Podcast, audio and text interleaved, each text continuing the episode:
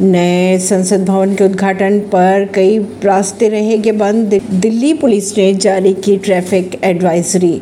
नई दिल्ली ज़िले के क्षेत्र को नियंत्रित क्षेत्र माना गया है। या केवल सार्वजनिक परिवहनों, सिविल सेवाओं के उम्मीदवार, वास्तविक निवासी, लेबल वाले वाहन और आपातकालीन वाहनों को ही जाने की अनुमति रहेगी।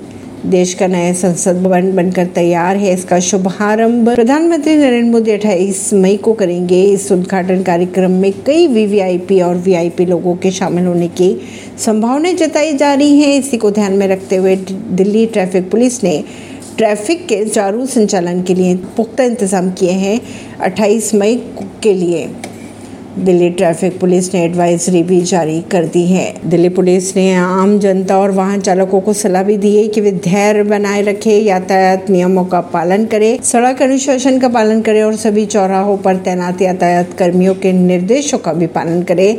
दिल्ली यातायात पुलिस के Facebook page Twitter handle website और हेल्पलाइन के माध्यम से इसे अपडेट कर रही है। ऐसी खबरों को जानने के लिए जुड़े रहिए जनता से रिश्ता पॉडकास्ट से। परवीन दिल्ली से